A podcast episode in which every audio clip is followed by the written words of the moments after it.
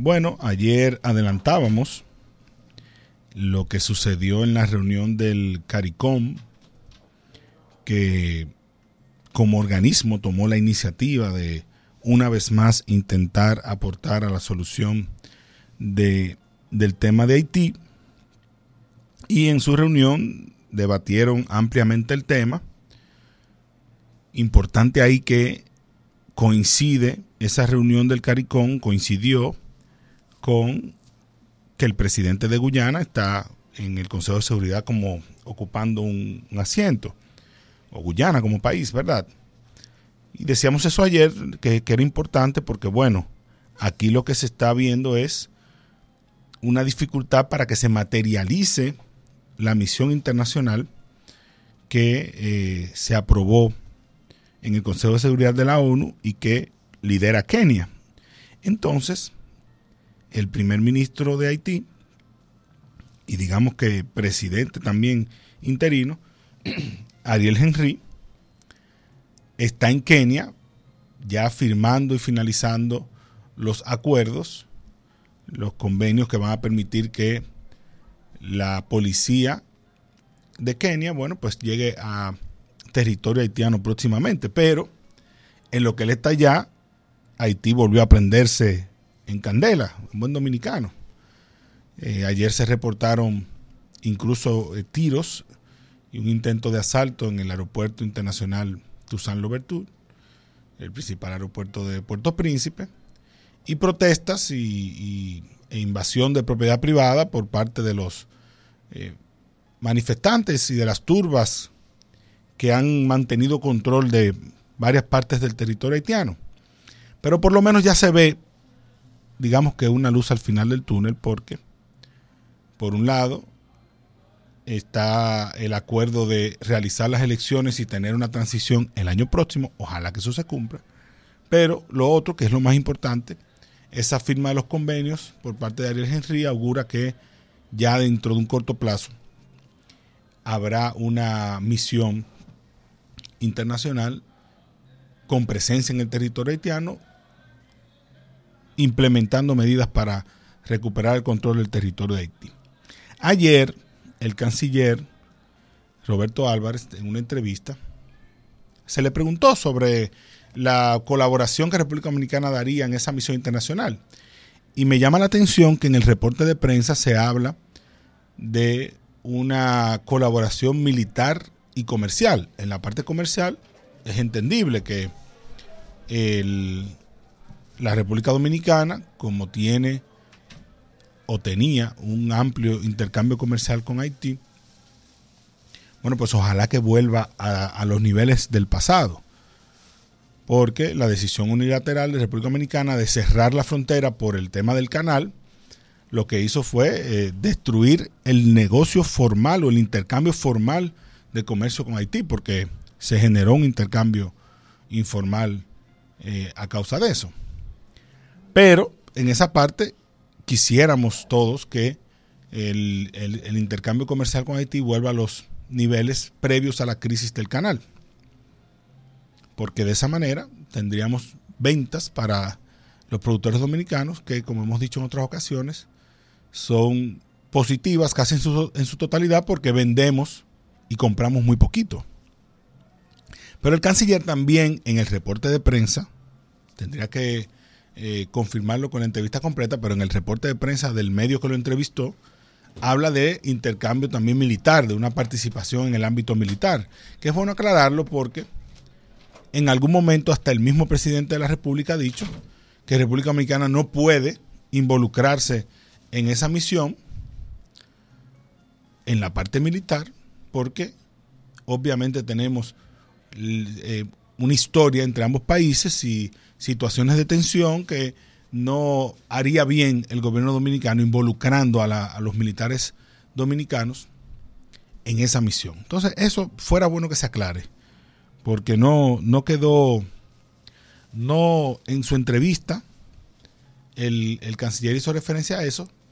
de nuevo, según el reporte de prensa del, del quienes le entrevistaron,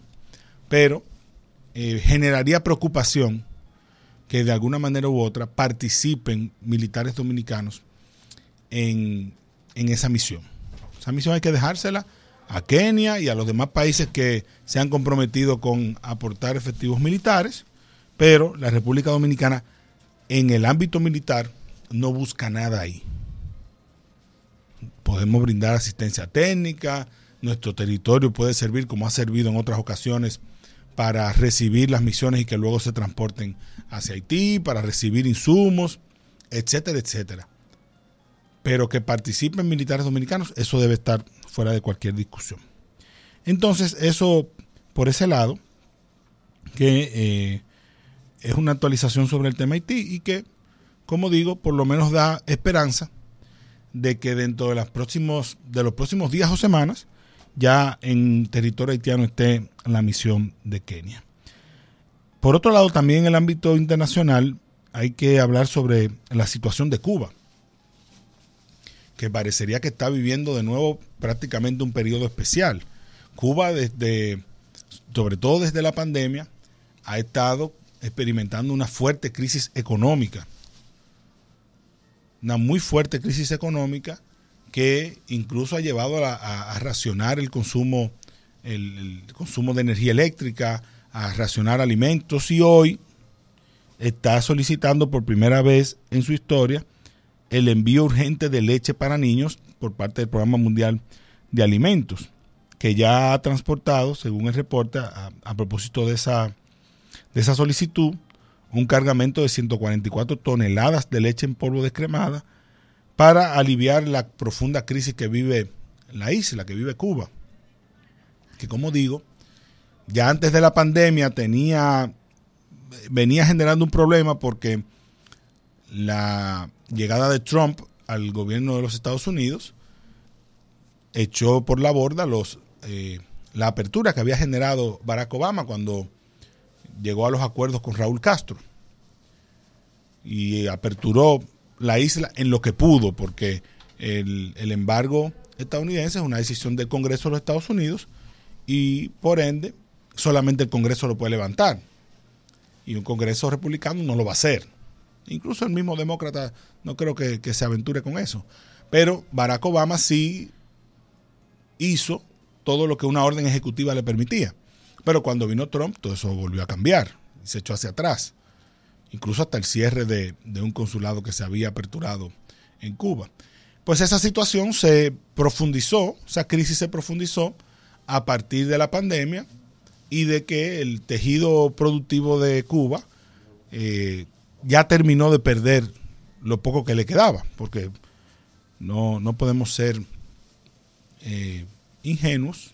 en pensar que allí había un gran tejido productivo lo que se heredó de esa revolución no es ni siquiera lo, mínimo necesario para insertarse en una economía de mercado o para participar. Y por ende, la, la capacidad que tiene Cuba de obtener insumos del extranjero y de poder pagarlos en dólares, como normalmente se hace, bueno, pues limitada. Y si a eso le sumamos la situación de Rusia, que es uno de los aliados de Cuba, y que ahora no puede ir en su auxilio como quizás iba antes.